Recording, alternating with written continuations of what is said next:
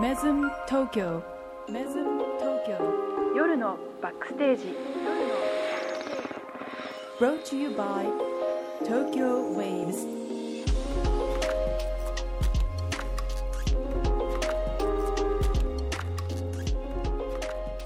Good evening, it's Friday 10 o'clock. Welcome back to Mesmo Tokyo Midnight Backstage. 2023年12月8日金曜日、時刻は夜10時を回りました。皆さんこんばんは。メズム東京スターサービスディレクターの高藤宮と、クリエイティブディレクターの小泉健太郎です。東京竹芝からお送りするメズム東京夜のバックステージ。この番組はメズム東京の舞台裏、バックステージからお送りするホテルバラエティです。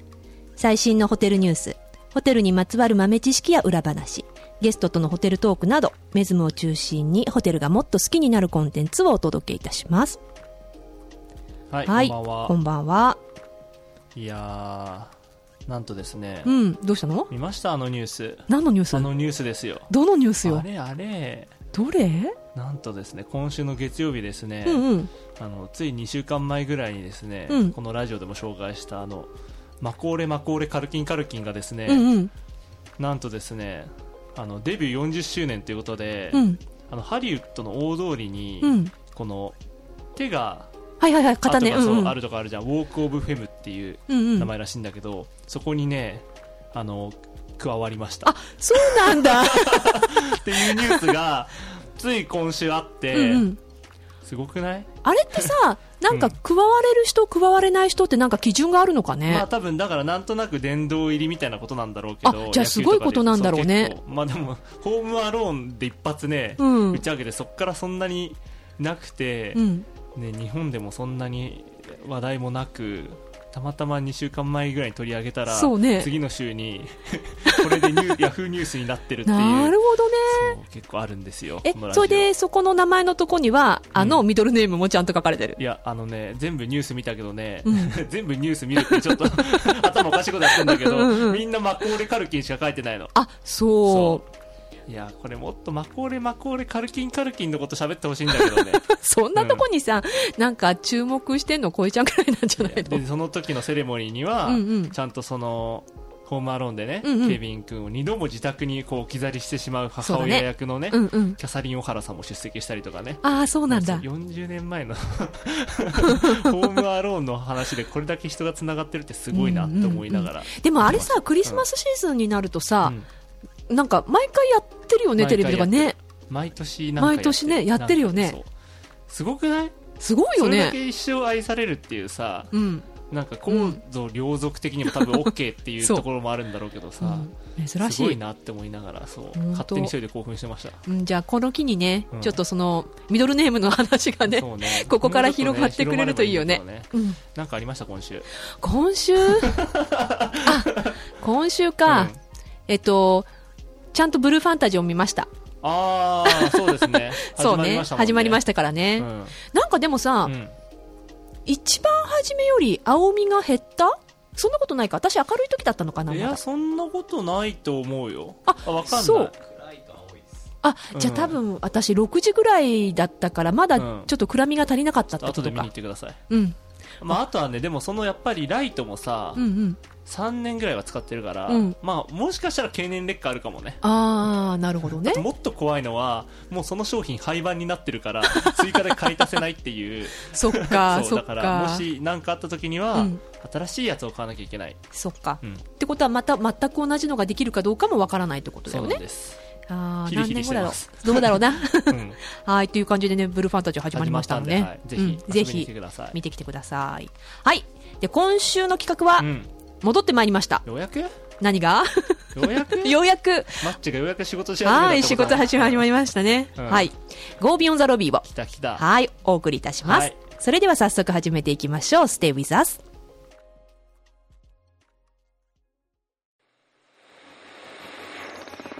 メズム東京夜のバックステージ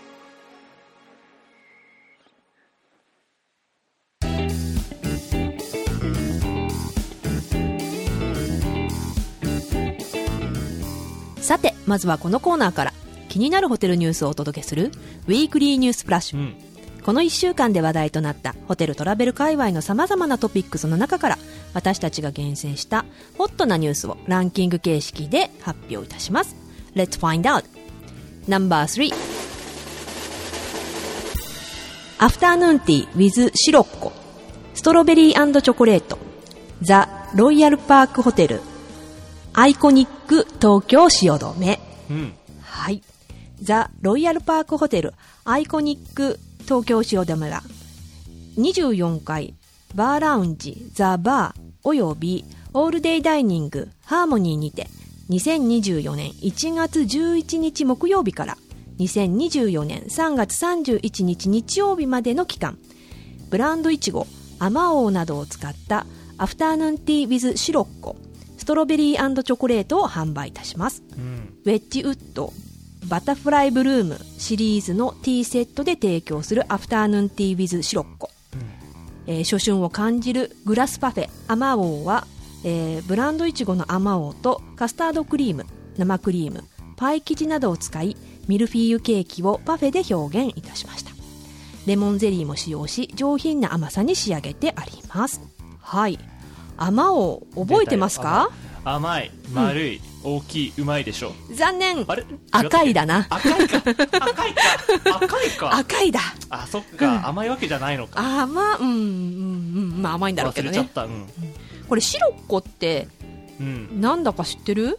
えスイスのあれお茶じゃないの？あそうよく知ってるね、私さこれ、はい。ブランド名だったんだ。知らなくて、シロッコ、うん。はい。スイスの高級ティーブランドなんですって。そうね、うん。そうですよえ知ってた？私ちょっとはい。アフタヌーンティーにはかなり精通している人間なのであはい。あそう。ジャムファーストでね。はいジャムファーストで。そうです。それ知んなかったんだよな。あー。そうそう。そうなんだ。でもさ、うん。これさ、うん。まず一つ気になったのがさ、うん。えーっとバーンドラウンジザ・バーおよびオールデイダイニングハーモニーっていうこの2箇所でやってるとこだな。二箇所でやっちゃうとっていうのが一つとさ、あとこのうん。うん。ストロベリーアフタヌーンティーっていうのかな、はい。まあ、あと紅茶コーヒーフリーだけどだと5500円。うん。シロッコのティーフリーつけると一気に3000円アップの8500円。あシロッコが強強気すぎない、ー まあでもさここまでいったらちょっとさ気になるからさうん、シロッコ行きたいよね？いやそうだそうだよね、うん。いやだとしたらさこのさ紅茶コーヒーフリーの方さなんで作ったんだろうと思ったのよ。あああのアフタヌーンティーだけでいいですみたいな。人のためそういう人もいるってこと？そうだね。でもさそっちはそっちでフリーで飲めてさ、うんうん。それで5500円なのにさブランドが変わるだけでさ一気に3000円アップってさ、強気すぎない？確かに価格設定ちょっとバクなってんじゃないのって思っちゃったもん。確かにね、うん。よっぽどだよね。だからこれ好きな人で8500円の方行くって。でも確かにね書いてあるもんドリンクのところで、うん。プラス3000円でうん。シロッコティーフリーをお選びいただくことができますってことだからさ。まあね確かにあんま見ないもんね、うん。言ってもなんか TWG とかがまあ多かったりとかさ、うマリアージュフレールとかさシロッコあんまり確かにアフタヌーンティーで聞くことないからそういう意味では面白い気がしますが、アーモンドウーロンとかだよ。アーモンドウーロン。紅茶？アーモンドウーロンあんまり聞いたことないな。聞いたことないでしょ？だからそういうの見ちゃうとなんか気になるようんね。面白いね。まあね、うん。紅茶の世界も奥深いですよね。確かに。はい。私も最近ちょっと紅茶に。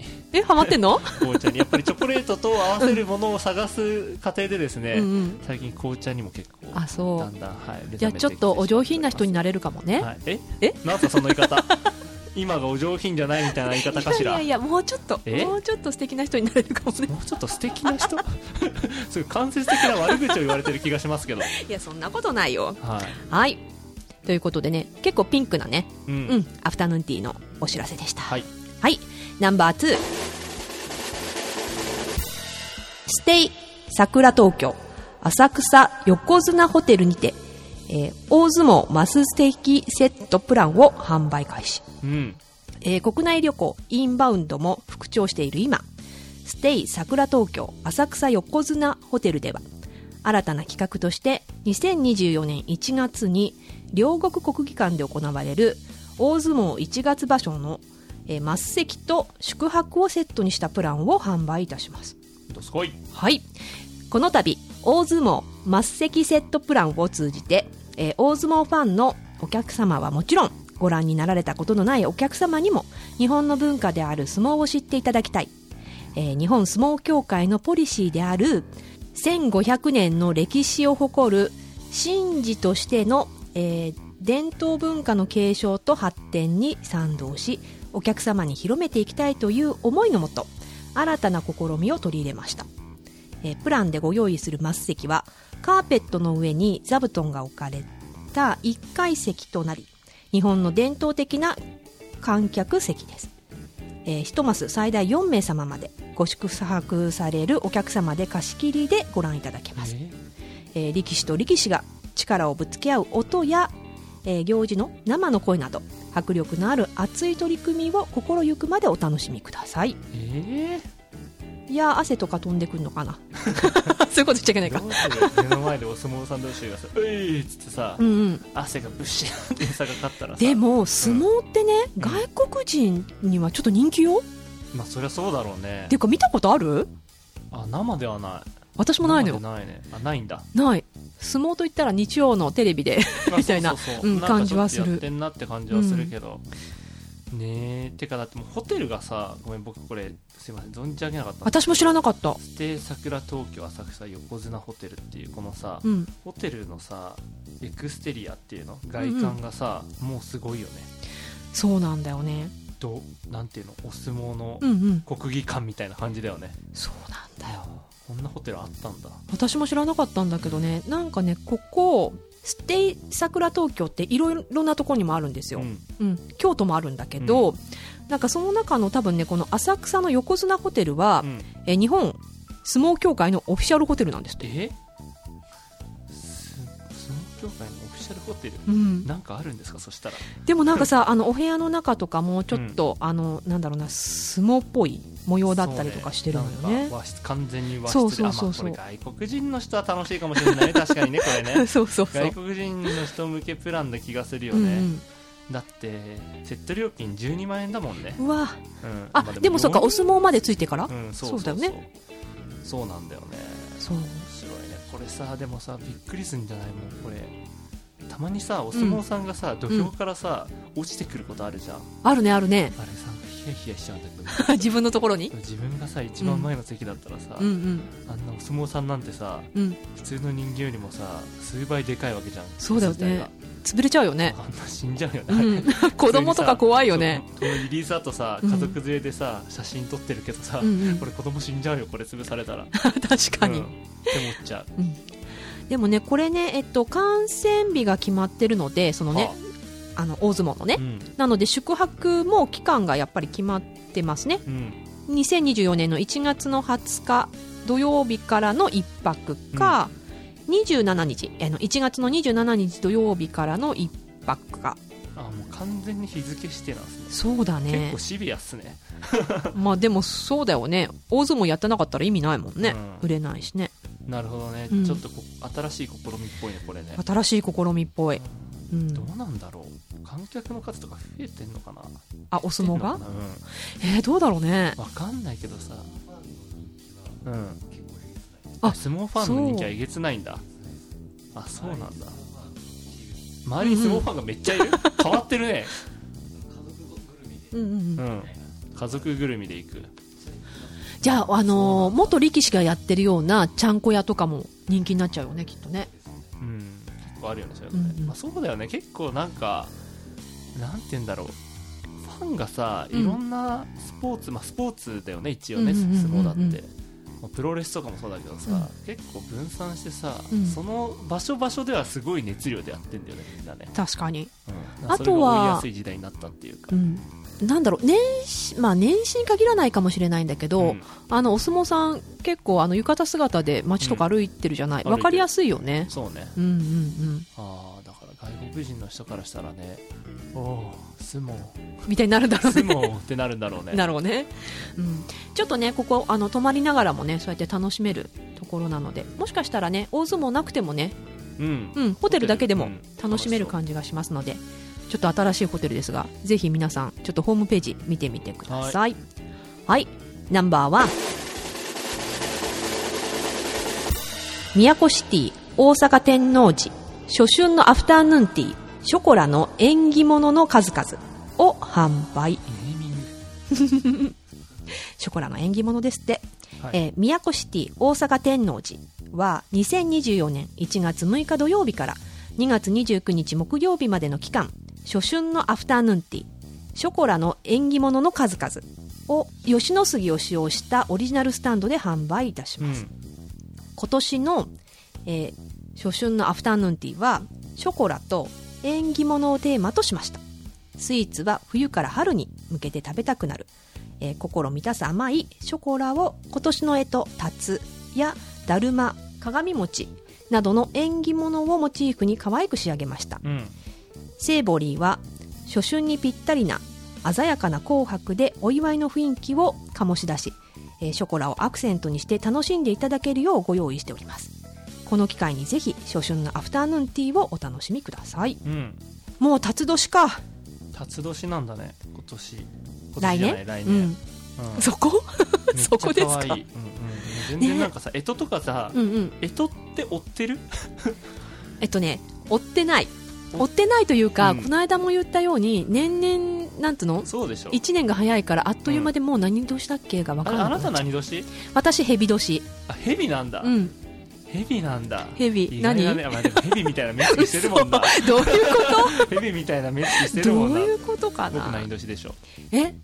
なんだろう？ウサギとか？羊でした。羊か、は羊です。寝るの大好きです。あそういうこと、はい、一生寝てたいです。そういうことかでもさこのさアフターヌーンティーのさあの吉野杉で作ってるうん。この入れ物っていうかさいいよね。いいね、うん。いいしさこれここでしか使わないんだって思っちゃった。えどういうこと？こんなにいいやつさあ作ってんのにってこと？作ったのにさだって、うんうん。えあれ？どうなんだ？ここだけじゃないのかな？でここに書いてあるからさ、うんうん、まるでなんか今回のそのためにね。のアフタヌーンティーショコラの縁起物の数々だけで使われ縁起物の数々ってネーミングがすごい気になるんだけど、うん、まあそうかだるまも縁起物だもんだねそう、うんこれ可愛いよね全部ね。かわい。いちょっとちょっとなんか一段レベルの違う可愛さな気がするけど、うん。この辺の作り込みとか本当。タツとか。うんうんうん。これタツ作るのめんどくさそう。これさチョコレートなんだよね、う んあチョコレートかムースか。うん。うんうん。そうこのタツはねうん。まあ竜に見立てた。うん抹茶ショコラのムース。うん。プラリネクリームを閉じ込めて、うん。っていう感じで。すごい可愛い。これがまたさなんかすごい随分気合入ってんなって思いきやさ、うん。まあ、気合は入ってんだろうけど、うんうんうん。お一人様4800円なんでえー、リーズナブルだね。意外にでしょ、意まあ、大外に、阪っていうのもあるのかもしれないけどさ、うんねいいなって思って紅茶もこれはなんだ飲み放題なのかな、まあ、紅茶フレーバーティー、うんうん、はいこの、うん。なんだろう写真に使われてる奥にある試験管みたいなのこれ紅茶の葉ってことかな？これそうじゃない。紅茶とかじゃない。そういうことだよね、うん。これもなんかあのプレゼンテーションとしては素敵だよね。そうね、うん。プレゼンテーション結構ね大事だよね。大事だね、うん。ちょっと今までいろいろアフターヌーンティー、はい、まあ、紹介してきたけどはい、この見た目っていうかこの感じ初じゃない？うーん確かに。確かに、うん、こんななんか輪に寄ってて、うんしかもなんだろうな。デザインされた輪っていうかね、うそうね、ん、ただなんか日本の食材をうん。取り揃えてるっていうだけじゃなくてね、だるまとか扇とかの可愛さあるよね。なんかさもう本当見た目のイメージでさ鏡餅なんてなんか、なんていうのお団子みたいな感じなのかと思ったらさお団子じゃないんだもんねこれね。何これ。えっとね柑橘ジュレを隠したホワイトチョコムーあスそうなんだ。そうなのよ。これいいな。鏡餅スタイル。これいいねちょっとなんか噛んだらさ中からさ、うん。みたらしのなんだろうあれが出てきそうなイメージがするのにうん。ホワイトチョコのムースなんですって。これパティシエ結構センスいい？センス高いですねいい？あそう。いいなって思っちゃった。そうねちょうどまあお正月明けてから、ううん。ん1月の6日から2月の29日まで、1ヶ月ちょっとか、うん。そうねまあよそではこんなことやってますけどねうちは全く関係ないです。ミロのビーナスをやります。あこれはまた後でやります。かそっか。はいすいません失礼しました。はーい。はい。ということでまたね一味変わったはいアフターヌーンティーをね、うん。大阪に出かけてみてください。はい。はい。以上ウィークリーニュースプラッシュでした。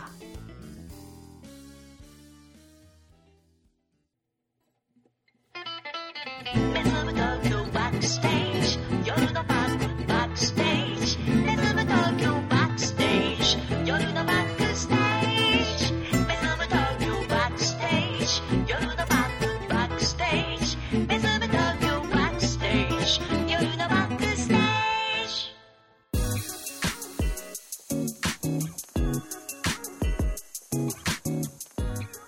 ルに関するディープな知識をお届けする Go Beyond the Lobby。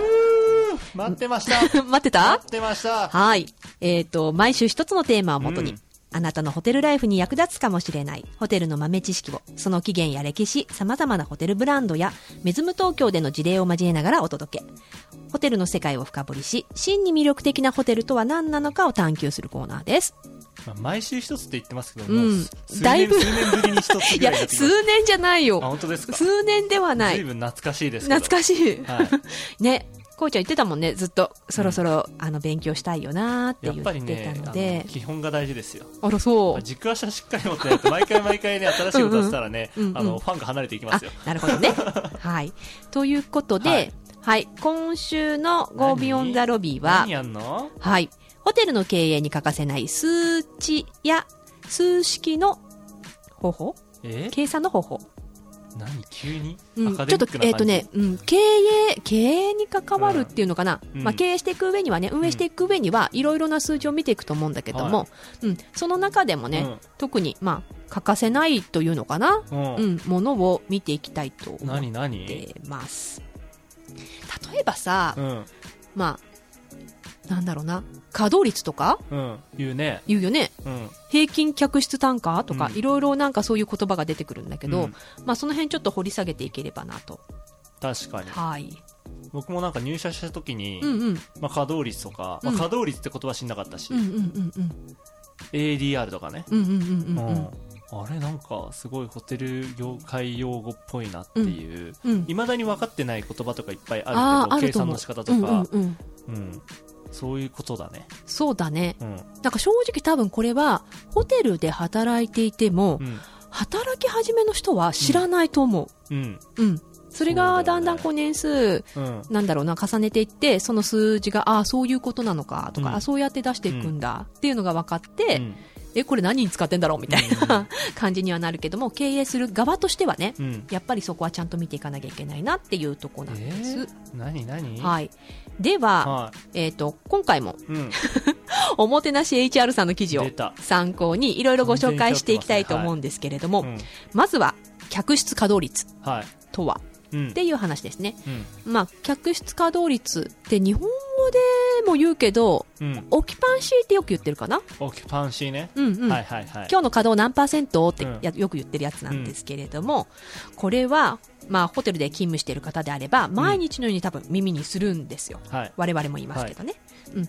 なので、その重要な一つの数値なんですけれども、うんどうやって求めていくのか、どういうものなのかをちょっと紹介させていただきます。お願いしますはい、えー客室稼働率が表すのはホテルの客室がどれだけ利用されているかということで、えー多くの客室が利用されていれば客室稼働は高くなります、うん。うん、で客室が埋まっている状態であればその分の売り上げが上がります。うん。つまり客室稼働率が高い状態が維持されればうん。安定した経営状態を保てるということです、え？ホテルにとって、えー最適なのはうん。客室稼働率が100%。満待って待って待って。あまあいいや一回聞くわ。一回聞くわ。一回聞いて？うん。一回聞くわ。満室の状態でしょ。うと。うん。うん、ホテル経営においては、客室稼働率100%を目指すことが日々の目標とも言えます。うん。えー客室稼働率は、うん。当日の利用状況を知るためだけに算出されるものではありません。数日前から、えー予測値を算出し、従業員の確保や、うん。客室清掃のスケジュール管理など、うん。ホテルの人員計画の基準にすることもありますと、えー稼働率が高い日はフロントのスタッフや客室清掃員の数を多めにしたり次の日の朝食会場でのあの使用する機材を多めに用意したりとうん。いうことが必要だからですと、うん。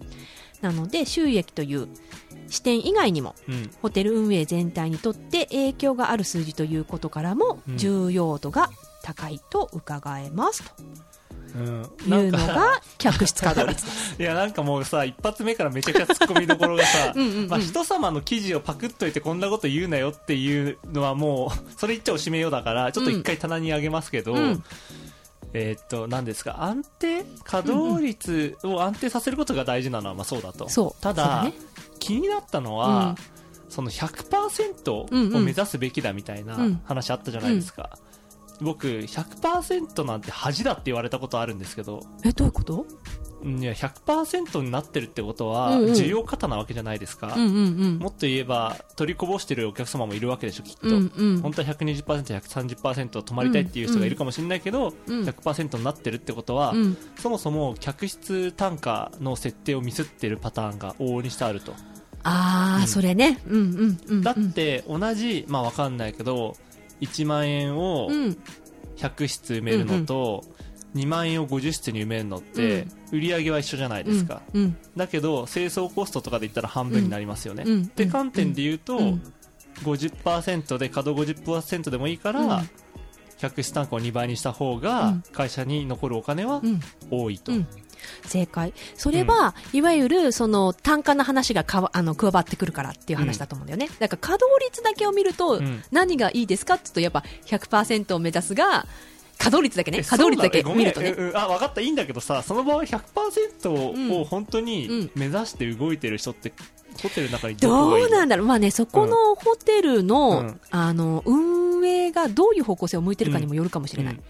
しかも、多分うん。100%にするっていうことは、うん。予約自体は100%で止めてはダメなんですよ。キャンセルが入るから。うん。ああそういうことね、うんだからそれを見越して、うん。要するにオーバーブッキングって言われるんだけれども、キャンセルを見越して、多めに予約を取って、うん。最終的に100%になりましたっていうのが、そうね。だからそれそうさ、ベストなんですけど、まあいいや、じゃあその話は、じゃあまあね、まあまあ分かった。稼働率単体で言ったら確かにそう言いたいんだよね。でもまあ、往々にしてそうじゃないからね。うんうんホテル経営なんていろんなものが混ざってくるからそうなんだけどさおっ。しゃる通りでございちなます。みにさ、ちなみに稼働率100%だったことってありますか？これまでの経験則で。あ、ありますあります。ある？うん。それは前職とかで前職。うん。その時ってさ、どういう感じ、あもうどういう感じって、もう事故ですよ、事故です。あのねいやそう、そうそう。うん。ホテルを100%にするっていうことはね、どこのホテルも多分経験あると思うんだけれども、あの、オーバーブック、まあ、要は、あの、客室、持ってる客室より多めに売っちゃっていて、うん。実際本当にそのお客さんが来ちゃって、泊まるとこがないっていうのを、別のホテルうにん、リロケーションって言って、うん。あの、あすみません、お部屋ありますかっていうのを聞いて、私たちがそっちへこうお送るというか、うん。うん。お客様をおね。客様をね、泊まっていただくっていうことをするんですけど、実際やったこともあります。えちなみに、うん。その100%になった時って、うん。何がある時にそうなったんですか？えー例えば？要はなんかイベントがあったとかそういう感じ？そういうのもそうだし、うん。やっぱりその稼働を上げるために、さっきも言ったように100%以上の予約をうん。キャンセル見越して取っていくんだけど、思いのほかキャンセルが出なかった、みたいな。いやいやっていうかそもそも100%以上の予約が入ってくるような状況っていうのがうん。稀じゃないですか、いや、でもね、桜シーズンとかさ、ああだから桜シーズンとか、うん、クリスマスとか、うん年末年始とか、うんあとは、ちょっと大きな団体さんが入ってるところに、さらに一般のお客さん入れていくじゃないですか。あまあね。うん、そういう時とか。としてね団体さんがもうめちゃくちゃ何百人とか来ちゃったら、うん一般のお客様が宿泊できる部屋数が少なく少なるから、うんうん。そしたら確かに溢れる可能性はあるよね、うーんでも桜シーズンとかさ分かってんだからさ、うん。その需要を見越してさ、うん。値段上げとかなきゃダメじゃんって思っちゃうよね、あ れ、うんうんうん。ちょっとちょっと辛口すぎたかな今の。いや、そうなんだよね。だから、そこのバランスが大事なんだと思うんですよね。まあ、あの、ホテルの料金ってさ、あの、年中ずっと一緒っていうわけでもないし、まあ、大体違うよね、うん。ダイナミックレートですよね。あとは予約する日によって変わってたりする、このうん変動レートを取ってるところが多いので、もし仮にすっごい前からうん。安い料金でダーンって取られてしまうと、うん。うん。うん、その恋ちゃんの言ってるように、え、もっと上げとけばいいじゃんっていうところの仕組みが一番初めに破綻してるみたいな話よね。うん。うん。そりゃそうだよね。そうそう。だって100%にするのなんてさまあメズムだってさ、うん。部屋100円で売ったらさ それ100%になるじゃん。い やそういう話じゃん。そうそう、そういう話、ん。そうなんでしょう。うん。だから、まあ、結局だからお金が絡んでくるよね、うんうん。はい。ありがとうございました、ちょっと一発目からちょっとやりすぎちゃったかな、うん。いやいや。でね、そんな稼働率、稼働率って言ってるんだけども、どうやって計算されるかは、まあ、これは、うん、簡単かな、うん。うん、と思うんです。はい。えっと、いわゆる、えっと、利用されている客室、うん。えっと、売ってる客室ね、うん。うんもうお客様が泊まっている客室、割ることのうん。利用可能な客室、うん。つまりホテルが持っていて販売可能な客室の数、うん。かける100%、で稼働率が決まりますよ、はい。っていうことです。だからうん、なので、客室のホテルでうん、50室埋まってたら50%ですね。50%、うん、っていう感じですね。なので、そのまあね、繁忙期にはね、この客室稼働が上がったり、閑散期には下がるっていうのが、まあ一般的なんだけれども、うん。なるべくその稼働率をね、平均的にうん。このぐらいうん。頑張っていこうね、みたいなのがそれぞれのホテルに多分あるんだと思います。そのために価格を変動させてるわけですよね、そうそうそうそう。いいですよ。いいですよ。出だしいいなですよ。かなかこれ鋭いね。これういう話がしたいんだから、うん。でね、もうすでに、まあ、こいちゃんがね、突っ込んでくれてはいるんだけど、じゃあ、ホテルの経営陣はね、うん。まあ、客室のその稼働率だけ計算してればいいのかっていう話なんだけど、うん。さっき言ってた原理で、稼働率だけではうん。ダメってことなんですよね。うん。えっ、と、まあ、十分な利益を、うん。えー確保するためには、うん。客室稼働率の算出だけでは不十分で、うん。えーその他にも必要な数値がありますはよというところです。それが、さっき言っていた、えっ、と、客室平均単価。うん。まあ、えっ、と、いくらで売っているかっていう話ですね。で、これは、えっ、と、ADR と略すんですけども、ADR うん。アベレージデイリーレートうん。の頭文字を一つずつ取って ADR と略されていますが、え1日ごとに1部屋あたりの客室単価の平均を算出してだ出ているうん。レートが ADR、はい。客室平均単価っていうことになりますね。なので、えっ、と、その日の1日の売上の合計金額割ることの売れた客室、うん。使われている客室数で割ると、うん。その一部屋あたりの料金が出てきます。うん。ということで、うん。まあ、あの、客室ってさっきも言ったように、あのーまあ、予約した日とかによってはうん。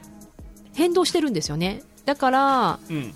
ある人は例えば2万円でと泊まってるけど、うん。ある人は3万円で泊まってるかもしれないし、なんかこうプランを作ってるので朝食付きで同じ部屋でもうん。いくらで泊まってるっていうのが、うん。まあ皆さん違うんですよね。はい。それを全部足してうん。泊まってる部屋で平均したのがうん。ADR です、うんうん。うん同じ日のね。そうそうそう、ん。なのでまあねあのピンキリと言っては変ですけれども同じ客室でもこう高い低いっていううん値段があるけれどもそれをまあ加味せずというかね、はい。全部一緒にして平均的に今日はこのぐらいの値段で売ってますよ みたいなところかな。うん。じゃあ極端な例だけど、うん。3室しかないホテルで、うん。1部屋が5万円で売れました、うん。2部屋目が10万円で売れました、うん。3部屋目が15万円で売れました、うん。の場合の ADR は間の10万円です、そう。そうそうそうう。ん。足して3で割るから、うん。っていう感じの計算をするそう。という感じで大体、まあ、どこのホテルもうん。その ADR うん。を基準に、まあ、客室の価値っていうのうんうんうんがどんぐらいだねって言われるよね、そうだね、うん。ただこの ADR だけを見ててもダメなんですっていうとこなんですよね。はあ。例えばじゃあ一室50万円のスイートうん。を売ってそれでおしまいっていう人、例えば一室10万円の部屋をうん5室売っておしまいって同じ売り上げなんだけど、うん稼働率全然違くなっちゃうじゃないですか。まあ確かに、うん。うんうん。なので、あの、一概にこの ADR だけをね、うん。まあ、同じ単価だからとか、まあ、あの、売り、総売上だけを見て、うん。それでいいかっていう話ではなくなっちゃう感じ。うん。うん。なので、一部屋売ったら ADR はもちろん50万で高いし、5部屋売っちゃったら10万になるし、みたいなところで ADR は下がっていくんだけれども、そこも稼働を加味しながら、ね、うん、見ていかなきゃいけないよね。だから結局さっき最初に喋った稼働率とうん。ADR のシーソーゲームみたいなもんで、うんうん。まあ詰まるところどっちが大事なのみたいな話になってきますよね。で、それも加味した上で、また、ちょっと新しい言葉が出てくるんですけども、はあ。の、レブパーっていうあ 言出た葉があるん出です。た。はい。でね、これ何かっていうと、うん。結局さ、売ってない部屋でも、うんコストってかかるじゃないですか。まあ不動産って意味ではそうですね、うん。はい。だし、例えば、そうだね、お客様が入っていなくても、そのフロア電気ついてますよね、みたいな。だから、そういうところもあるので、うん。なんか、ホテル全体としてね、うん。売れてる、売れてないを関係なく、うん。その一部屋あたりうん。の単価を出すっていうのがあるんですよね。それが、レブパうん。ー。なので、えー出し方的には、はい。客室の稼働率うんかける、うん。えっ、と、客室単価、うん。ADR ですね。うん。をするとレブパーが出てきます。はい。1部屋あたり。うん。いくらですよっていうのが出てきますう、なのでこれが一番平均かな。平均というか、うん、これがあんまり低いと1部屋にかかってるコストとこう比べてみてうん。マイナスしちゃったら赤字だよねみたいな、うん。でちなみに、レブパーっていうのはどういう意味ですか？えっ、とですねレベニューパーアベーラブルルームはい。です。っていうことです。うん。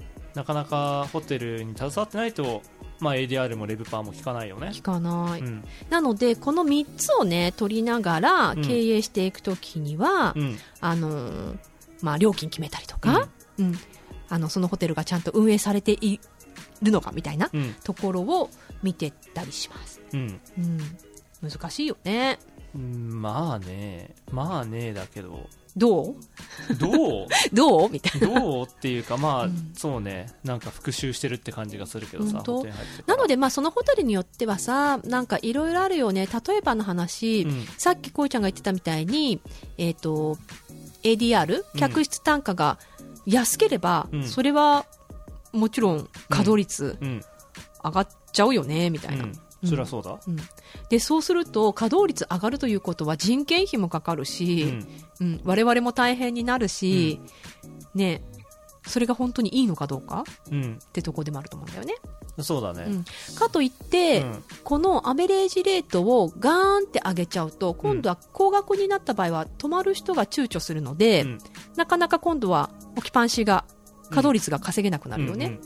そうするといくら一部屋が高くても、うん総売上がなかなか出なくなるよね。うん。でもホテルは運営してるから、うん。まあ、設備にかかるお金もかかっていくし、みたいなところでうん。アンバランスになっちゃうので、うん。そこのうまいところをさっき言ってたレブバーを見ながら、うん。一部屋マストこのぐらいで売り上げないと、うん運営していくには厳しいよねっていうとこから計算してはい。一部屋いくらなのか。うん。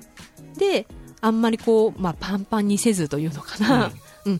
塩梅のいいところの稼働率を目指していくそうそう。まあそういう意味でさっきみたいな言ったみたいに稼働率100%は恥だって誰かさんの言葉がありますけれどもそうね。そうね。うん。そうパンパンにしちゃうとその分、まあ、サービスがそれで回ればいいですよ。うんうん。100%でうん。回せればいいですけど、イコールレートチェックアウトだってもちろんできないし、そうん、次の日も100%で来ちゃったらね、う、うん、っていう時にまあどれだけこっちのマンパワーかけられるかとかっていう話にもなってきますけれども、そうなんだよね。清掃も間に合わないかもしれないし、うん。まあ、稼働はさ、まあ、ぶっちゃけさっきのその桜シーズンだうんぬんだでさ、うん。時期によってあうんうん。の外的要因でね、うんうん。需要が発生するパターンも往々にしてあるからさ、うん。あれだけどあの、まあ、ADR とかさ、うん。単価っていうのも、まあ、これももちろん外的要因はあるんだけど、うんこれ下げちゃうとさ、うん。次上げるのが大変なんだよそうねだよね。うん、だからなんかこうなんとなくこう売り上げを上げていきたいって考えると、うん。ブランドの価値を高めていきたいって考えるとうん。基本的には右肩上がりにうんうん。持っていけるようにしなきゃいけないんだよね、そうだね。で多分そこのさっき言ってたねレブパーがうん。最低ここまではなきゃいけないっていうとうんうんうんこの水準を保ちながら、こう少しずつこううん。上げていくとか、うん。稼働を上げていって、うん。売り上げを伸ばすのか。うん。稼働が伸びないならちょっとこう、レートを上げて、うん。それでも来てもらえるようななんか魅力的なものを出すのか、うん。みたいなところを、うん。我々、まあ、経営陣と一緒になってサービスも頑張っていくうん。って感じなんだけど、この数字をコントロールしているのがうん。レベニューマネジメントの、はい、はい我々の場合マサさんって人がマ出てきましたけ、ど、はい、やってくれてます。やってんのか？やってるんじゃない？やってるかな、うん。まあまあすごく大事な仕事ですよね。そう。だから、うん。まあもちろんね、客室のうん。稼働が高い低いって私たちはそれだけで、うん。えー、今日稼働高いじゃん。なんだ今日稼働低いじゃんとか言って、一喜一憂してるけど、うん、それもコントロールしてるのはマサさんだし、うん。逆にそこをうまくコントロールしないと、おいおいおい、売り上げないじゃんみたいなことにもなっちゃうので、もうすごい大変だよね。大変だよね。大変だし、あとはさ、まあ、結構大事なことで言うとさそのホテルのスタイルとか、うんうん。あのどういうクラスのホテルうん。なのかにもよるじゃん、うん。あのもしかしたらビジネスホテルとかだったら、うん。もちろん売り上げを上げつつもだけどやっぱ回転をうん数を上げて、なんていうのかな、まあ、レストランでいうと高級レストランとうんうん。ファストフードみたいなうんうん。感覚かもしれないけどさ、まあ、とりあえず回転数を稼いで売り上げを上げていくっていうパターンとと、うん。あとはまあ稼働は低いかもしれないけど単価をちゃんと重視して、その分のサービスを提供してっていうやり方、うんうんうん。もちろんね、客室単価が高ければ求められることもね、多いと思うん間です。違いないうん。だから、うんどこでお客様が、あの、ご満足いただけるかとか、うんどこまで我々ができるかとか、そういうところもね、あの、駆け、駆け引きというかね、うん挑戦にはなるのかな、みたいな。いや本当そうよ、うんなんかそのなんかマーケットの数字だけによっちゃってさ、うん。10万円払ったのにサービスこれみたいなさ、うんうん。まあぶっちゃけ SNS とか見てたらいっぱいあるけどそういうの、んなんかあんまりそこにおごらないでさホテルはちゃんとサービスをさ、うん。まずできるようになってその上でちゃんと値段を上げていくっていうことをやるべきですよねってすごい今教科書みたいなあ教科書みたいな発言をしてしまいました。ねはい。お客様のこと思ってますよ。そうなんです。はい。ということで、うん。えー今週の Go Beyond the Lobby、うん。えーホテルの経営に欠かせない数値をね、はい。いろいろとやってきましたが、勉強になりました？楽しかったです楽しかったですか、うんじゃあそんなことを踏まえながら、ホテルの予約をしてください。頑張りましょう みんなで頑張りましょはい。以上、今週の Go Beyond the Lobby をお送りいたしました。うはいはい。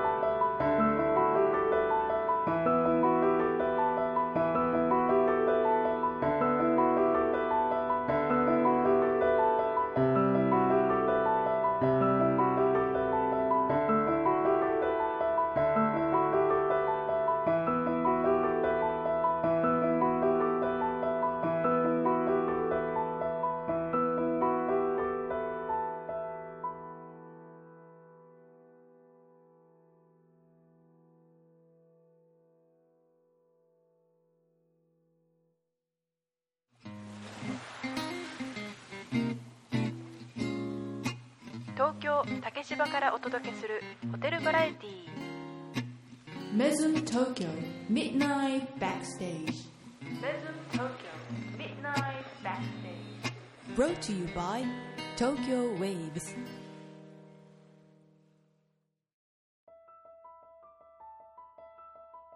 今週のウィークリーピックアップトラックスは加賀美翔歌さんで光をお,送りいたしました。鏡翔香さんは岩手県盛岡市生まれ神奈川県横浜市育ち。5歳からクラシックピアノを始められ中学3年生からジャズも学ばれました。2019年からハスクポピュラーピアノ教室を開講うん。ソロピアノコンサートを定期開催しつつポピュラーピアノ教育に力を注がれております。今回お届けしました「光」について鏡さんから一言いただいております。え？もし神様がいるとすれば、うん。それは自然や宇宙法則のようにうん。美しくも恐ろしいものだろうと思い、うん。この曲を作りました。うん。皆さんはこの曲を聴いてどんなイメージが思い浮かびましたか、うん。とのことです。うん。私はこの光を聞いて不思議な感覚といいますかえ奇妙なあ？ミステリアスな 印象を受けました。インスト曲のため聴いてる方によってさまざまな捉え方があるのかなと思いました、うん。なんか コメントが安いですね なんか。愛ちゃんのコメント。うん。メズム東京で毎晩繰り広げられるライブパフォーマンス、うん。メズムショーケース。鏡翔香さんの次回のショーケースは12月24日日曜日スペシャルショーケース1回目18時からのご出演予定です。うん。声楽の方とご出演いただく予定ですので今日お届けしました曲とはまた違ったパフォーマンスをご覧いただけると思います、え出演アーティストの情報とタイムスケジュールはメズム東京公式ウェブサイトのショーケースのページをご覧ください、はい。またポッドキャストへの楽曲音源提供もお待ちしております。待ってます。待ってます以上愛がいっぱい愛がお届けしました。はい。はい。はい。ということですがい。どうでしたか？今の曲。うんなんかね私はさんはどう感じましたか？私はねなんかちょっとね神秘的な感じした、はい。神秘的？うん。ちょっともうちょっと詳しく聞かせてもらっていいですなんていうのかな？なんかね、はい。あのーどちらかというとこういうイルミネーションのキラキラっていう光よりは、うん。なんかあの森とかねそういうところの静かになってるところでこう光がね、うん。入ってくるような感じの光かなっていうなるほど。いいこと言った？いいですよ。そんなことない？じゃあこいちゃんは？わ僕はですねもうこれねこれ初めて聞いて、うん。くしくも鏡翔香さんと全く一緒なんですけど宇宙法則を感じましたね。あそう。はい。くしくもたまたまかな？たまたまだけどはい。宇宙法則ですうねはい、はい。ありがとうございます。素晴らしいですね。鏡翔香さはい。んじゃあはい。愛ちゃんは、はい。ごめんなさい。このミステリアスな印象を受けましたって言ってますけども、はい愛ちゃんが好きな音楽のジャンルは何ですか？ロックです。あロック。はい。なんかこの間好きって言ってたさアーティストさんいたじゃん。ブルーエンカウント。ブルーエンカウント。まあ本当はそこブルーエンカウントっていうタイミングじゃなかったんだけどブルーエンカウント。歌ってる歌ってる歌ってるって言ってほしかったけどブルーエンカウントさん。ロックが好きなんですね。はい。あ愛ちゃんはでもさ地下アイドル時代とかってさ、はい。まああの自分がボーカルとして歌うんだよね。歌ってましたこう自分が弾いたりとかさエレキとかやったりとかそういうのはないの？あでもバンド組ん一応活動してないんですけどバンド組んでるんでその時はギターボーカル。え今もってこと？今え？もう一応解散はしてないから。えちょっと待ってあーなるほど。ねまだまだあったまだネタあった。あそうなんだ。はい。ああな活動してないけど解散はしてない からはい一応やってるってうんいううんことですね、そうです。なるほどね。それは何ですか？どういうタイミングの時に集まってやるんですか？それは、はい。えーとですねなんかもう月に前は月に1回とか2回あでも定期的結構やってるんだ。にスタジオ入ってとか、うんうんうん。毎週リモートでミーティングしてとかやってたんですけど、ちょっとここ2年ぐらいは全くなりましたよ解散ですね。ありがとうございました。ありがとうございます。ぜひ解散せずに、はい。あれだね、ショーケースにこう、そうだね。うん。ショーケースに殴り込みに来てもらえばいいんじゃないですか。来連絡してみようかな、はい鏡翔香さんと対バンで。そこ？宇宙法則 VS ロックロック、うん。ロック宇宙法則強いぞこれ。負けちゃうな。いいな。光、うん。はい、印象的な曲でした。本当だね。はい。はい。では、メズムからのお知らせです。うん。はい。では、次回のタレントコールですが、12月の12日、えっ、と、火曜日、15時からです。はい。まだまだ、クリスマス前ですけどね。うん。足運んでくれたら嬉しいな。うん。うん。それから、え？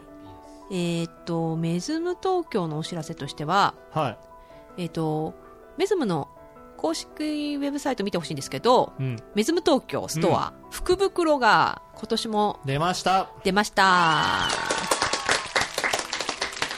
私、はい。福袋のイメージって、中に何が入ってるか分かんないの福袋だとずっと思ってきたんだけど、これ何が入ってるか分かるよね？分かっちゃう。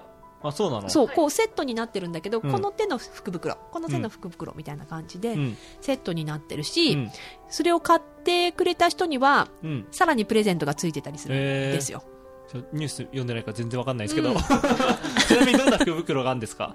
え、例えば、うん。あの、バスアメニティのセットとか、あとは、着物ローブの、おうん、そういう、ローブ、バスローブ。ううんんうん。のセットとか、セットとかそういうのとかすごい、じゃん。うんうんうん。あとは、カトラリうん。ーのセットで、おうん、ナイフフォークとか、うん。お皿とかが一緒になってるもの。お、いいじゃん。そう、ありこんなます。のあるんだ。あるんです。ちょっと見てみてよ。うん。うん。まあ、なんか最近福袋ってさ、うん巷の福袋ってなんかもう中身見えるの多いよね。あ、そうなんだ。買ったことある、福袋。あるよ。昔はあったけどさ、でもなんていうの、やっぱりさ、まあ言っちゃったら、メズムのはそうじゃないけど、うん。まあ在庫一掃セールみたいなもんところあるじゃないですか、ぶっちゃけ。うんあ洋服とかね。うんからなんかもうどっかのタイミングから買うのやめたな。うんだってよくわかんい。ないの入ってんだもん。そう。それこの間、こいちゃん言ってたさ、あの、不要なものは買わないの話でしょ？そうそうそうそうそうそう。それを学んできたんですよ、私。はい。ブラックフライデーとか全然もうね。どうせなんか私お金使うなら欲しいものだけでそうお金を使いたいかなって私は思っちゃって、あんまり買わないタイプなんだけど。まあ、それが大人の階段登るってことですねあ、。本当、はいでもぜひね、メズムのはね、こうセットになってて、こう、まあね一式で買えるみたいなイメージなので、ねうんうん。あの、欲しいものあるかもしれないので、見てもらえたらいいかなと思ってます。はい。その他なんかお知らせありますか？触れたい？さっき言ってた。なんですか？次のアフアフタヌーン？タヌーンティーですか？朝のエキシビジョンですか、うん。は触れたい？い。いつからやるかとかちょっと分かってないですけど、いつでしたっけ、えっと、じゃあちょっと、うん。はい次のアフタヌーンエキシビジョンに関して、はいはい。ちょっとうちのキャラクターよりうん。ご説明させていただきたいと思います。じゃあちょこっと触れてほしいかな。はい。なんですか、その言い方。え、なんかさ、もうちょっとこう、小出しにしたり、もったいぶったりしした方がよくない？そんなことない？そんなことないよ。あそんなことない？さっさとさっさと予約してほしいかあ、ら。そう。あ、ん本当？ははい。い。どうぞ。はいアフタヌーンエキシビジョン第10弾うん古代ギリシャの彫刻、うんミロのヴィーナスがモチーフのうんアフロディーテが販売開始されました、よ見た見た。見た？見たよ。あれさ、でもアフロディーテちっちゃくない？え？これちっちゃくないんですよ。あ、ちっちゃくないのあれ？そ。こそこありますよ。あ、そこそこ、そうなの？こんぐらいありますよ。こんぐらいありますよ。そうなん、なんかさ、見た感じちっちゃく見えたんだけど、うんリリースはね。全然ちっちゃくない。あちっちゃくないちっちゃくないけど、その分、あの、食べやすいような味わいにしてるっていうか、うんあのーアフロディーテ、まあ、ミロのヴィーナスってさ、うんうんあのーギリシャ神話に登場する、うん。うん、人なんだよね。うんなんで、そう、ギリシャつながりで、ギリシャヨーグルト。をベースにした、まあ、ちょっとアイスっぽい感じかな。あ、そうなんだう。ん、アイスケーキみたいな感じかもしれない。ギリシャヨーグルトベースと、あと、桃を合わせて、うん。ちょっと女性らしい華やかな雰囲気を、うんこのアフロディーテで表現したっていう感じ。確かに。うん彫刻とか言っときながら、なんかお花畑みたいな写真になってたもんね。はい。やらせていただいております。うんはい。勝手になんか、あ、食べた。えさっぱりで美味しかったですあ、そう。そう、さっぱりで美味しい。さっぱりで美味しい。さっぱりで美味しいめちゃくちゃ素人みたいなはい発言でしたけど、そうなんですよ、さっぱりで美あ、味しい。さっぱりで美味しい。うんあ、ちょっと気になるあわ。と味変ができるんですそうね。そうなの？そえ、そのミロのヴィーナスが？う。そう。うわあの、真っ白な、あの、まあ、彫刻。をモチーフにしてるうんケーキのプロポーションなんで、まあ、それにちょっと色をつけてもらいたいな、なんて思っちゃって。あ、その色で味変が。赤いベリー系のソースと、うんうんあと黄色のアプリコット系かなうんうん。ちょっと柑橘系ので味わいががらりと変わるんでね。結構だから物自体は実は量はあるんだけど、うんうん味変して楽しむって感じそっか、と私パッと写真見たときさ、あの、うん。ミロのヴィーナスとかって石膏じゃない？うん。なんかこう、もうすごい単純な考えで、チョコレートでこう型取ってて、みたいな感じで、かぶりつくみたいな、ああいう硬い感じかなと思ってだからうん。表面にチョコレートコーティングしてるの、あ、なるほどね。そう。そうすることでフォークとか入れた時に表面がまあ薄いよ。うんうん。薄くだからパキッと割れるんですよ。それがなんか彫刻を壊すみたいな感覚になるかなって思ってあそこまで一応計算してそうデザインはされてるんです。そう、あ、うん。フォークとかナイフとかで割れる。そう。そう割りながら食べるってなる感じほどね。あれ割れなくて、もう絶対かぶりつくんだと思ってた。いやいやいや全然割れる。頭からさ頭からいっちゃってる。そう。あちょっとはその品がない感じだ。手前に出てくるセイボリーがね、えっ、と、ハッシュかな？出てくるんだけど、それもまあ、ギリシャにちなんだ、まあ、なかなか普段食べないような、あ、そう。うん、セイボリーが並んでるんで、結構素朴な味わいなんだけど、うん昔のギリシャの食べ物って、うんうん。うんあそんなものも楽しんでもらいながら、ちょっと、ギリシャの雰囲気と一緒にアフロディーテ、あ、そう。ぜひ。じゃあ今までのアフターヌーンエキシビジョンとまた、ガラリと変わったね。新しいね、うんまあ、あの、10作品目っていうこともあって、うんうんちょっと初めて銅像にチャレンジしてみましたっていう感じ。でもやりたかったのよ、前から。どうぞ。そう、前からやりたかったの。うん前からやりたくて、うーん、それを藪さんにちょっと、うんまあ、ペストリーにね、うん。つついては、うん、今回ちょっと初めて、型から取ってやってみたっていう、まあ、結構手間がへ、まあいつも通りですけど手間がかかってるんですよ。うんうんはい。そうか、ちょっと新感覚、楽しみ。うん。はいうん。ぜひちょっと食べてください。はい体も。私も。あ、そうね。その、まあ、ミロのヴィーナスの前には、は我々のね、うんブルーファンタジーのい。うん。アフターのエキシビジョンが昨日から、えっあそっと、か始まった。はいはいはい。見た、食べてないんだけど、私、あの、ちっちゃなさ、うんブルーファンタジーケーキがちっちゃくなってるよって言ってたなったじゃないですか。見たんです。うん。テントウムシみたいな感じ。そうね。なんかツルツル、ねフォルムがねそうフォルムがね、ツルツルで、あんな柄はないんだけど、うんなんかテントウムシみたいな。うん。う愛いでしょ。かわいい。そう、ミニサイズなんで、うんあんまり罪悪感なく食べれます。あれもね、ちょっと気になってるんだよね。行こう行こ行こう行こう。はい行こう行こう行きましょう。はい。ということで、愛ちゃんもぜひ一緒に行けたらいいですね。はい。はい。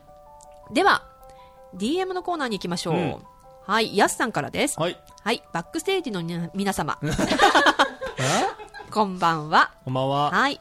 えー前回のフォーカスオンメズム東京では、ブルーファンタジーについて取り上げていただき、ありがとうございました。はい。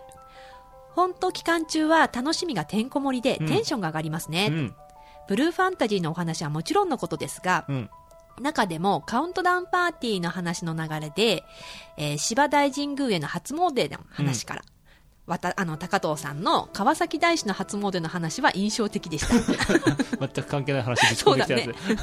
それと、小泉さん、はい。大晦日は、うん。泣く泣く出勤されることになったようで、そうお疲れ様です。はい強制的に、反強制的に。はい。そんないろいろなブルーファンタジーのお話の中で、うん自分がとても期待しているものでお、一つだけご紹介されなかったものがありました。なんだ？それは何かと申しますと、なんだかわかる？え？私も言われて、ああ、あったあったと思った。はい、愛ちゃん。サイプレスナイト正解 しまった。正解しまった。はい。えーバーラウンジ、ウィスクで楽しめる、うん期間限定の、うん。えーミッドナイトブルーのオリジナルカクテル、えーサイプレイスナイトです。はい。シャンパンをベースに、うん白桃やアプリコット、マンゴーがアクセントのあの甘酸っぱいカクテルとのことで、うん。えー見た目の鮮やかさとともに、うん。味もすごい気になっています。実は、うん。24日の日にえ？予約したケーキを引き取りに伺うので、その際に、えースペシャルショーケースうん。を拝見しながら、うん。こちらのカクテルを味わわせていただく予定ではいいますので、うん。今からとてもワクワクしています。うん。それでは、次回の放送も楽しみにしています。フロムヤス。言われてみれば忘れてた。いや、そうなんですよ。そうだずいぶん。前に作ってたもんで。そう、でもなんかね、メニューとかもなんかね、うんうんどうすんだどうすんだとか言って、うん結局、じゃさっき作ってたんですけど、うん。あの、ちょっと特殊なメニューを作りましたので、うん。ぜひ来た方は交互期待で。うん。え、メニューって何のメニュー？そのサイプレスナイトの、うんまあ、期間限定なわけじゃない、うんうん。それだけさ、なんか紙を1枚ペラっていうのもつまんないからさ、うん。ちょっとなんかかっこいい感じにしようかなって言って完全に僕の趣味でああ、その メニューっての、でメニューを作りましたはいそういうことね。はいえ、それ持って帰れるやつ？持って帰れません。持って帰れませんよ。あ、そういうことね。持って帰れませんけど、うん。ああ、あの、ビスクのメニューの中に入れるメニュー。入れられない。入れられない？あら、そう。あ、でも、こういうのもありますよっていうはい見せるメニュー。あー、うんなるほどね。うんうんうん。そっか。私もそういえば、見た見た。うん。忘れてたね、すっかりね。そうね。なんかね、いっぱいやってると忘れちゃうんだよね。うん年かもしんない、最近。はーい、という。頭の中がブルーファンタジ なるほどね。ー。そう。そういうことでやっております。はい、というお便りでした。うん。はい嬉。しいな、やすさん。それから、はい、ホットな方からいただきまホッした。トな方？うん、たった今受け取ったそうです。なんすか？はい、えっ、と、ズラーさんからです。ホットなゼアさんってことですか？ホットなズラーさんでございあまー嬉しいですね。す。はい。夜のバックステージの皆さん、こんばんは。こんばんはこんばんは、ズラーです。前回の放送も楽しく聞かせていただきましたう。ん。新しい企画のフォーカスオンメズム東京ですが、早速2週連続の採用となりましたね。うん。えー前回のテーマは、ブルーファンタジーということで、ええええまだまだ知らないことが多く、うん有益な情報満載の回になっておりました。おおそうですか。はい。今年は、私は、ケーキの受け取りで訪れる予定ですので、はい前から気になっていた町田さんのうんエレベーターの、出たはい、装飾など、うんその際に、ブルーファンタジーを少しでもうん味わえればと思っております。やっさんパターンじゃん。うん。はい。それにしても、ええっ、と、プチギフトが気になります。え。う。うんん。宿泊者限定でもらえるシールをつけて、療養施設を利用するといただけるとのことですが、は残念ながら、え？今のところ宿泊の予定はありません。うん。ですが、このお便りを書きながら我慢しきれず、え？期間中に宿泊予約を入れました。え？すごい マジで？うん。早速、新企画、フォーカスオンメズム東京の効果が出たのではないでしょうか。いやいやいや、なんか、大丈夫かな？はい。えー宿泊の際は、皆さんの、えーブルーファンタジーに対する思いを胸に、うん様々なところまでじっくり堪能したいと思います。え？寒い日が続きますが、皆様お体に気をつけてお過ごしください。本当に？ずら。ズラさん一杯飲む一緒に。ちょっとすごくない、え、そうなんだ。いやー、そっか、うん確かにね、今回のそのね、えっと、プチギフトをもらうためには宿泊していただいて、その宿泊者様限定でタトゥーシールが配られますので、はそれをおでこに貼ってもらって、い。おでこじゃなくてもいいんですよ。見えるとこでいいんですよ。おでこは愛ちゃんだけど十分ですよ。はい。うん、で、あの、館内のね、ううんん。レストランご利用いただくと、うんプチギフトがもらえるよって案内してましたから予ね。約してくれたの？すごいなすごいなはい。それから、それから、えっ、と、今日は質問箱来てます。はい。はい。夜のバックステージの皆様、こんばんこんは。ばんは。はい。質問箱より失礼いたします。うん。いつも楽しく拝聴しておりありがとうます。ございます。はい。メズムに関して一つご質問があります。えそれはプールに関してです。え。え私は先日、ウェスティン横浜に宿泊しましたが、はい。そこはプールがついており、はい。とても綺麗でうん充実したステイを楽しむことができました。はい。私はプールが大好きなので、うんプール付きの宿を積極的に選ぶことが多いです。うん。その時、えそういえばメズムにプールなかったなぁと思いました。は東京ウェーブスを歌うぐらいなので、メズム東京において、開業時にうんプールをつける計画はあったのでしょうか？い。うん。さすがにお二人のもとにその判断は降りてきてないのかなとは思いますが、うん気になりました。うん。想像になるかもしれませんが、はやはりプールの管理は大変そうだなと思うのでしょうか、はい。うん小泉さんならえ？プールはどのようなデザインを考えますか？うーん。うーん。ちょっとした私の疑問と話のネタになればなと思って送らせていただきました、PS ちなみに私はブルーファンタジーケーキの注文をしておりえ？注文時に、えーケーキを知ったきっかけにバックステージのことを書きました変わった人だ、じゃあ。うん、きっとバックステージがメズムの売り上げに貢献していることをちゃんと知らせることができているかと思います。ありがとうございます。はい収録は大変かと思いますが、うんこれからも楽しみにしております。とはい。いうことです。素晴らしいですね。えー我々ホテルの売り上げに貢献してるって。これで。よかったこんなヨタ話で大丈夫ですか？売り上げに貢献してるんですか？だって、ズラさんも宿泊予約してくれちゃったしね。まあねなんか、なんかごめんみんな。いや、頑張ろう。ちゃんともてなそう。え、ちなみにさ、うんプールはさ、作る予定あったのかな、プール作る予定いやなんか話によるとね、あのもちろんなんていうの？土俵というか、うんうんには出たりなかったり、うん。うんしたみたいですよ。まあいでも今のこの方がおっしゃった通り設備的にかなり難しいよね難しいことがあるのと、うんうんあのできるんだったら宴会場のとこだったんじゃねえのかっていう話はあるよね。なるほどうんねだから潰れちゃうんだよそしたら施設が1個。うん、今のメズム東京の感じを考えるとあの宴会場もそんなに大きくなくて一つしかないので、うん。プールを使ったら間違いなく宴会場はないよね、かといって客室を潰してさらに宴会場を作るかってなるとまたそれ違うよねみたいになっちゃったってことだよね。メズムってさなんだろう、まあ、皆さんがどう思ってるか分かんないけど多分ねそのウエスティン横浜さんとかそういうのと比べると、うん。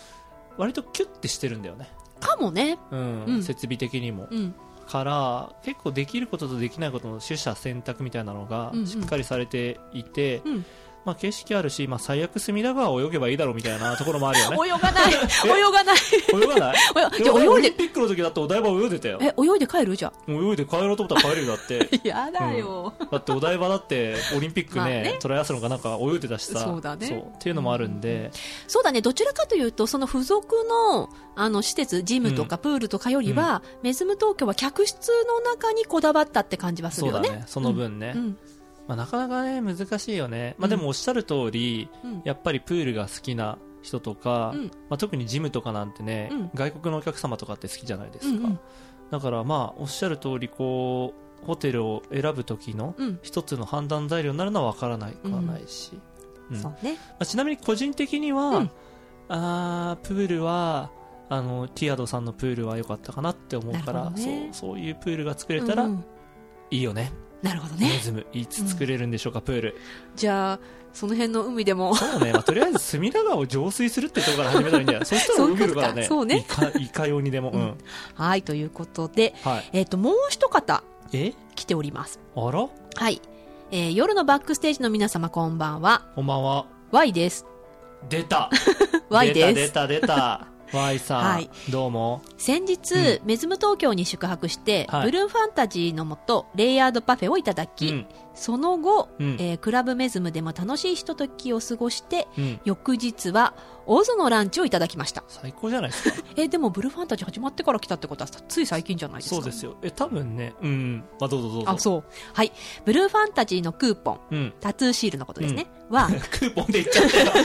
クーポンで言っちゃったよもう、うん。は結局ははい。使わずにはい。お土産にしました、え？うん、使わずにしてもとっても良くてあそう。よくしてもらいましたよって言ってます、あよかったですね。うんうん、でどんなことしてくれたかっていうとね、うん。えー、とウィスクでうん。勤めてる直樹っているんですけど、が作ってくれたうん。フローズンマルガリータうん。キャラメリーゼしたうん。オレンジが乗っていて本当に美味しかったです、うん、これをまた飲みに来ますとうん。おっしゃってます、いいね。お部屋にたどり着いたのは23時過ぎ。え？酔っ払いながらも ラジオのお話を思い出しながら、うん。ベアブリックの写真を撮ってみました、うん。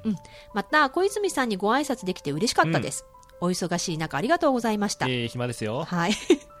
私のくれくれパッションが伝わっていたのか、うん。夜のバックステージの、えーアクリルフィギュアをいただきまして、はい。大興奮でした。あ本当ですか、うん。あれでいいんですか？はい。なんとうんサインももらっておけばよかったなと後悔してます。いつでもいいですよ。価値ないよ。フリー素材みたいなもんなんで私価値ないよみたいな、うん。次回の GoTo ステーケーションは、はいうん。コードヤード銀座でしょうか。あー今後の放送も楽しみにしております、はいはいはい。また泊まりにも行きたいと思います、うん。というお便りをいただいております。ありがとうございます。はい。何ですか？コートヤード銀座の話したの？コートヤード銀座の話、いや、そうなんですよ。その日、まあ、12月の、だから1日かな。あもう初日初に日来られて、うんうん。で、まあ30分ぐらいちょっとわーってお話しさせてもらって、なんか逆に僕は、あのーなんだ、リッツ福岡さんに行ってらっしゃったみたいで、はいはいそのなんかお土産とか言ってお菓子とかもらっちゃったりしたんだけど、うんうんうん。そう、え、じゃあ交換っつって、アクリルフィギュア。そういうことね。渡したりとかしてうんうんうん。そう。で、えっと、まあ、前々から、あの、実は知ってる方だったんで、うんうん。あの、最近どうだったとかこうだったとか、それこそね、結構ね、マリオットのホテルが好きで、うんうん。あの、カクテルコンペティションとかに行かれるぐらいの方なんであすよ。そう。だから本当にこのフローズンマルガリータ多分美味しかったんじゃないかな。うんうんで、あーもういっぱい飲んで、多分朝からビールとか飲んでたと思うけど その日は。うんうんそう。だからあの、まあ、メズム満喫してくださいねなんて話をしたんだけど、で、えっと、僕その日コートヤード銀座泊まったんですよ。あそうなんだ。そう。で12月1日があの長らくねあの改装してたんですよ。知ってます？あそうねそうね。そう、んん。あれがあの改装が終わって、うん。まあ、再オープンがその日だったんです、うんうんそう。なんで、まあ、初日うにん。僕泊まってきました、あ。っていうので、まあ、泊まります、僕はこれから行くんですよなんて話をしたんだよね。なるほどね、うん。え前にも泊まったことあんの？コートヤード。え何回もあるよ。あ変わってた？あ全然変わってた。マジで違う、あそう、うん。まあ前も好きだったけど、うん。あの新しくなってまあ全部新しく綺麗になったからね、うん。当たり前だけど、うん。デザインとかもすごいなんか今時になって、うん。